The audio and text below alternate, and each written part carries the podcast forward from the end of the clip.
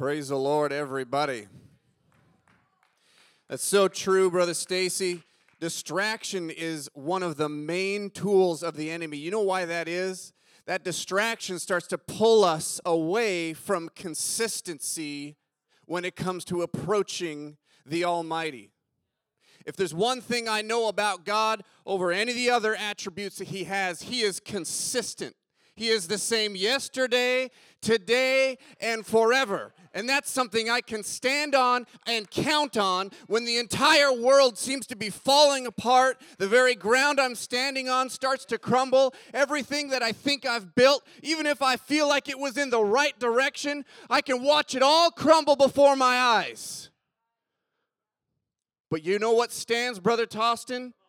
The foundation the chief cornerstone. He is always there to build you back up. It will never crumble so far to where He can't build you back up. And He can build it even better than it ever was before. If I think that His blessings are here, my imagination can't even keep up with what God has in store. Whether it's blessings, whether it's whether it's the church advancing, whether it's answers, whether it's marriages being put back together, whether it's my finances showing up out of nowhere.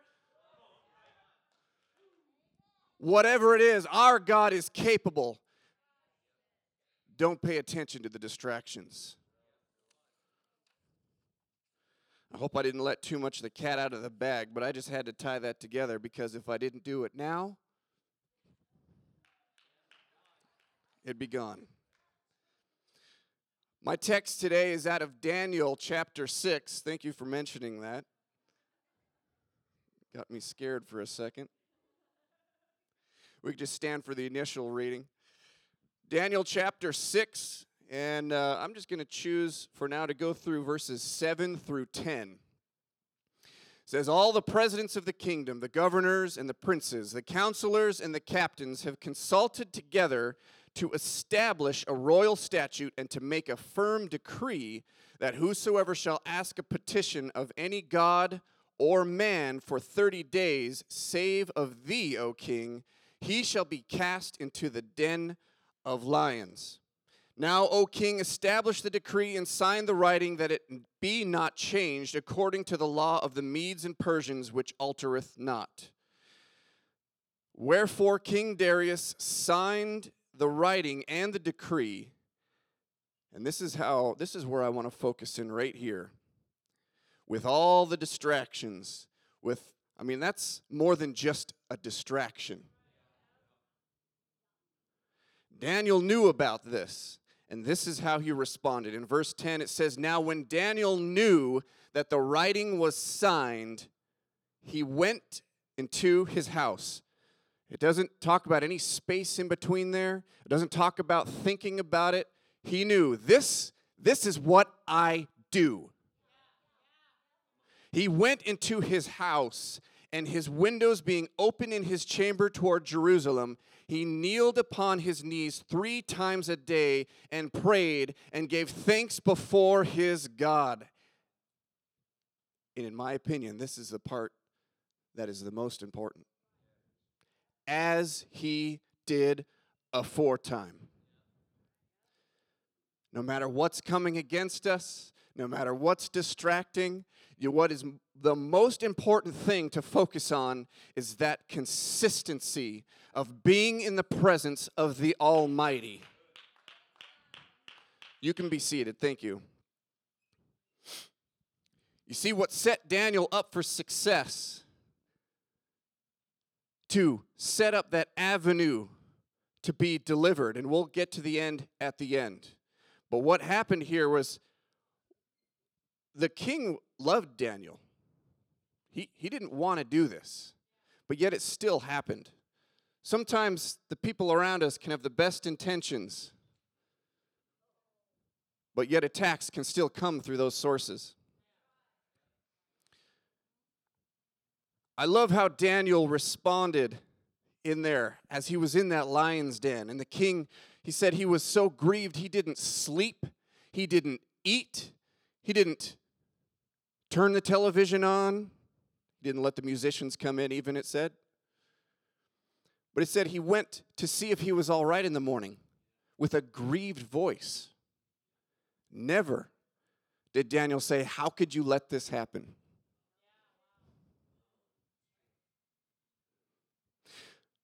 The mouths of those lions were shut because of two things what Daniel did or his posture, where he chose to put himself, and Daniel's consistency.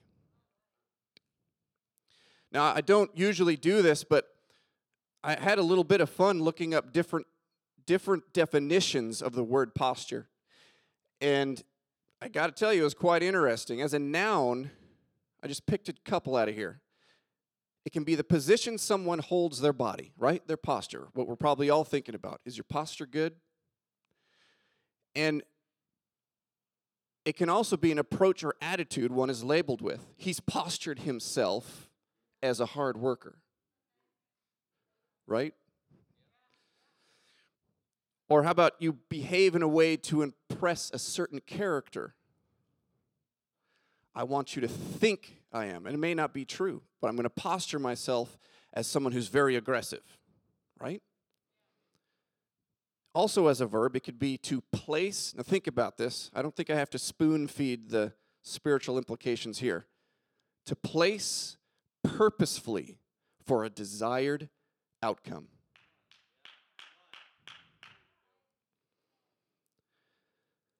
If you try to go on the Google machine, Brother Anthony, as you like to put it, and you put in the importance of posture, get ready for a flood of information. Sometimes when I talk about these, I'm not a scientist, so I try to bring cite my sources, Brother Rick, right? Because I'm, I'm, I'm a, a fool for hire, okay? I, I just kind of gave up after a while. If you want to waste an hour while you're putting together a message, then go down that rabbit hole. But what you'll find is everyone agrees that good posture helps your health in many ways, all the way to, to just how you feel, all the way to your intelligence. And some scientists will go so far as it will to say that it will affect how good of an education you get. Not just because of the way you sit, but how you posture yourself, how you listen to a teacher. Now all of a sudden they're zeroed in on you. It's like, oh, okay, you're interested. I'm going to teach you, I'm going to help you. The way you posture yourself. If we get away from the what I think I'm able, I don't know if I'm able, I don't know if God's going to hear me. I don't know if this prayer is going to stop at the ceiling, but if we push all that away and say, God, I'm here. I may not know exactly what I'm doing. I may not know exactly what to say, but Lord, I just want to get in your presence. I want to give it all to you because I can't do it on my own. God says, I see that. I want to move in your life. I said I wasn't going to spoon feed that, but sorry, I did anyway. You see, the, the posture that Daniel took was one of prayer. The Bible talks about many different postures of prayer, many different types of prayer. Some fell on their face. Genesis 17:3 says, "And Abram fell on his face, and God talked with him." Some pray with outstretched arms. Exodus 9:29 says, "And Moses said unto him, As soon as I am gone out of the city, I will spread abroad my hands unto the Lord, and the thunder shall cease, neither shall there be any more hail, and thou mayest know how that the earth is the Lord's. Some kneel. 1 Kings 8:54 says, "And it was so that when Solomon had made an end of praying all this prayer and supplication unto the Lord, he arose before from before the altar of the Lord from kneeling on his knees and his hands spread up to heaven." Some look to the heavens Mark 6:41 and when he had taken the five loaves and two fishes he looked up to the heavens and blessed and brake the loaves and gave them to the disciples disciples and set before them and the two fishes divided he among them all. How about this? Some leaped for joy. Acts 3 8, when the blind man was healed. He didn't just say, Thanks, fellas. Hey, that's pretty sweet. No, the Bible says, and he leaping up stood and walked and entered with them into the temple, walking and leaping and praising God. You see, a true miracle is more than just a healing. A true miracle is one that drives you even closer to the King, the source of all miracles, the one that carries us through it all, the one that we can't be plucked from his hand. I am so thankful for a response like that. Amen. Hallelujah. You see, all these different types of prayer and and and sometimes I think we can get carried away thinking it has to be a specific way. Because we read all about that, and that's great. That's interesting to say, hey, most of the time when people are looking for forgiveness, they tend to posture themselves this way. They physically communicate their prayer this way. Internally, they might be similar to other prayers, but physically, they do this. And I remember as a kid seeing this chart that okay, well, if you're doing this, it must be this posture. If you're doing this, this is the posture of this type of prayer. You see these things, these meat hooks attached to this, this, this bag of beef. These are not holy antennas. Okay? If I turn my hand slightly to the left, I'm not going to get the weather station. What's most important out of all of that is to not get caught up in what the perfect way is, but just pray. Amen. Everywhere I look in the Bible, God is biting us to come closer. However, you can do it. I don't need to have that perfect, eloquent prayer, that perfect three point sermon of a, of a speech that is supposed to be a prayer. God just says, just talk to me. Just come into my presence. You have no idea what I have in store for you. Don't try to take it all on your own. Just keep coming to me. Amen.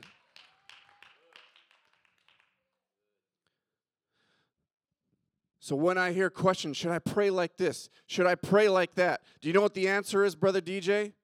Yes. Yes. Just pray. Second thing that I want to look at with Daniel was his consistency. Pray and keep praying. Daniel 6:10. Let's turn there.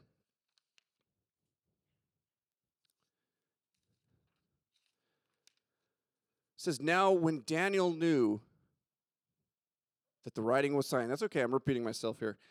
The, our opening text, when it says three times a day, as he did before,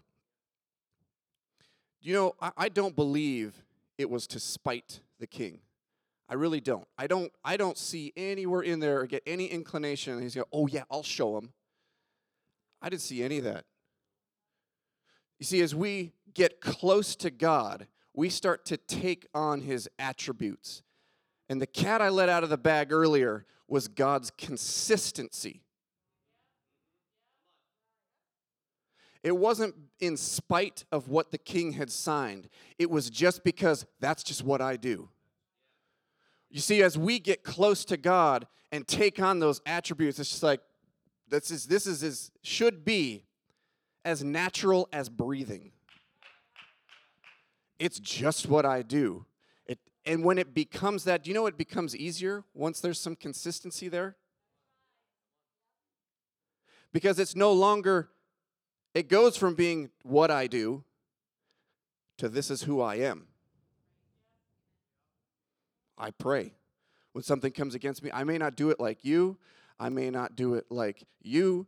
I may I may do it strangely to others, as long as it's in order and I'm praying to God, I know that He hears me.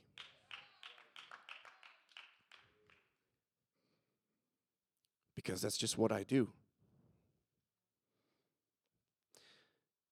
You see, as we get close to some things, we start to take on their attributes. I could go into who you hang out with, and in fact, I think I will.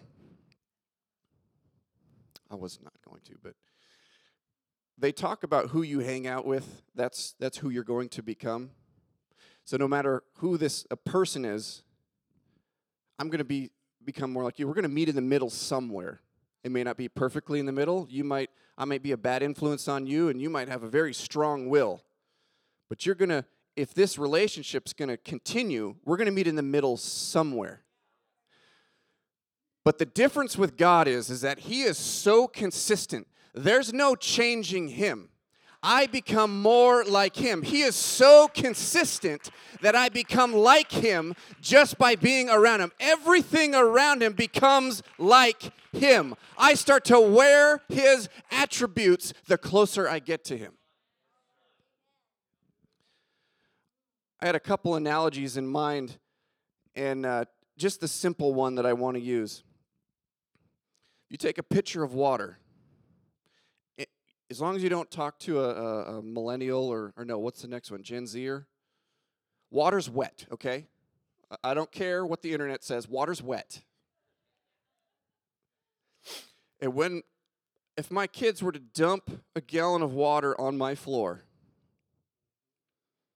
and I didn't know about it. As I got close to that water, what does my sock become, Brother Anthony? Just like the water. And if I back away immediately, I start to leave footprints. I start to leave that water as I go. But the further I get away from that source, it starts to run out. But the closer I get to that water, the wetter I become. And as I, I can't stay there forever in the physical, as I go about the rest of my day, as long as I don't change my socks, that water can go a long ways.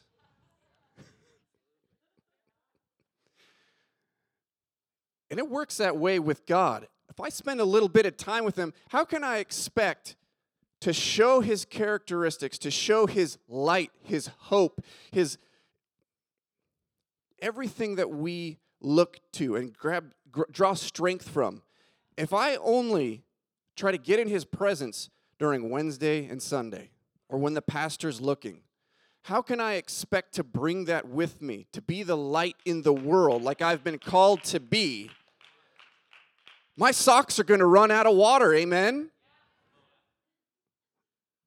let's make sure we stay close. But I want to just look at this. I when I when I teach the kids, I like to say a point and say, okay, now let's look at the prove it scriptures. This is what the Bible says about God's consistency and how he's so consistent, he changes you and never changes. Malachi 3 6 says, For I am the Lord, I change not. Therefore, ye sons of Jacob are not consumed. I'm so thankful that because he is consistent, I am not consumed. Numbers 23 19 says, God is not a man that he should lie, neither the Son of Man that he should repent. Hath he said, and shall he not do it? Or hath he spoken, and shall he not make it good? God makes good on all his promises. You can take that to the bank. Hebrews 13 8 says, Jesus Christ the same yesterday, today, and forever.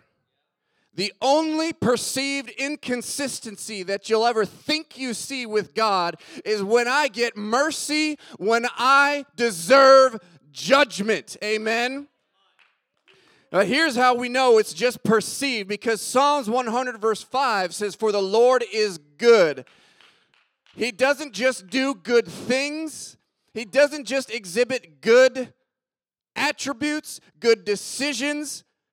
See, that's when, when I do something good or when we talk about each other and say, hey, that's a, that's a good guy. Let me tell you the difference. They do good things, but our God is everything that good is.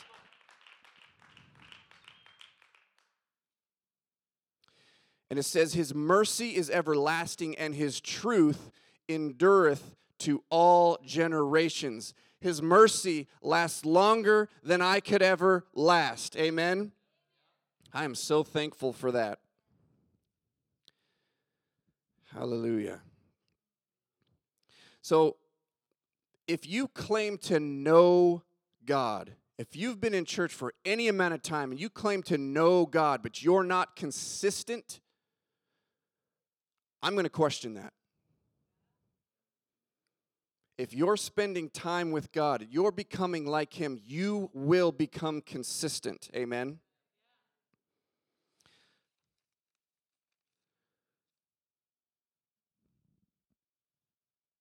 So, when we look at the world today and all the, the things you're talking about, all those distractions, to get back to those distractions, we think that we need to find these specific answers. We think that we need to find the, the, the magic pill, the, or if we just put this law in order, that'll fix everything. That'll stop this bad thing from, from happening. Or maybe if we just elect this politician or that politician. Listen, I got news for you. I don't care how you vote or who you're behind, none of them have the answers.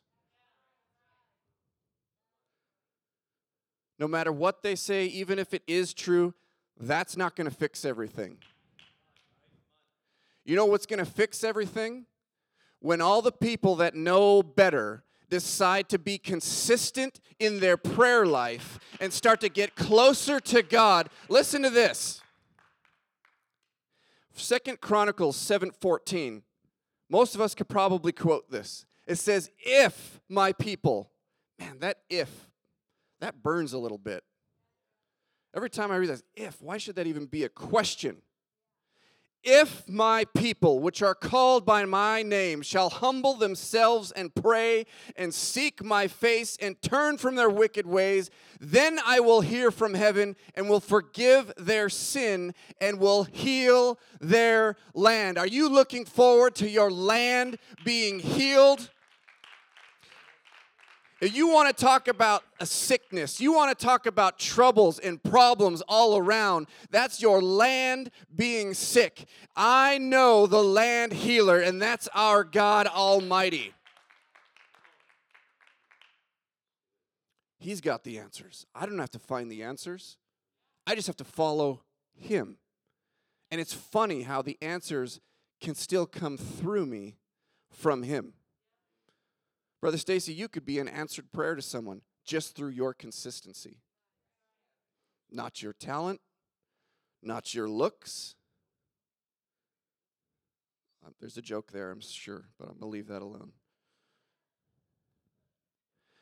Just from your consistency. I think if we really grabbed a hold of that, the performance anxiety that so many Christians face today, would start to go away. If we really understood that God is asking us to be consistent and just pray, if we could just do that, you know what my God would do? He will heal our land, He will shut the mouths of lions, He will move the mountains. Whatever it is you're facing, He's behind you, He's before you, even if I don't see how he could do it, he makes a way where there is no way. Through consistent prayer, David postured himself for a miracle. I, I, I know it's a fact. God doesn't answer every prayer. But I also remember the cheesy little poster that was up on the basketball court in that old, gross middle school that says you miss 100% of the shots that you don't take. What could it hurt to get on your knees and pray a little bit about it? That's that posturing that puts yourself in a position for an expected result.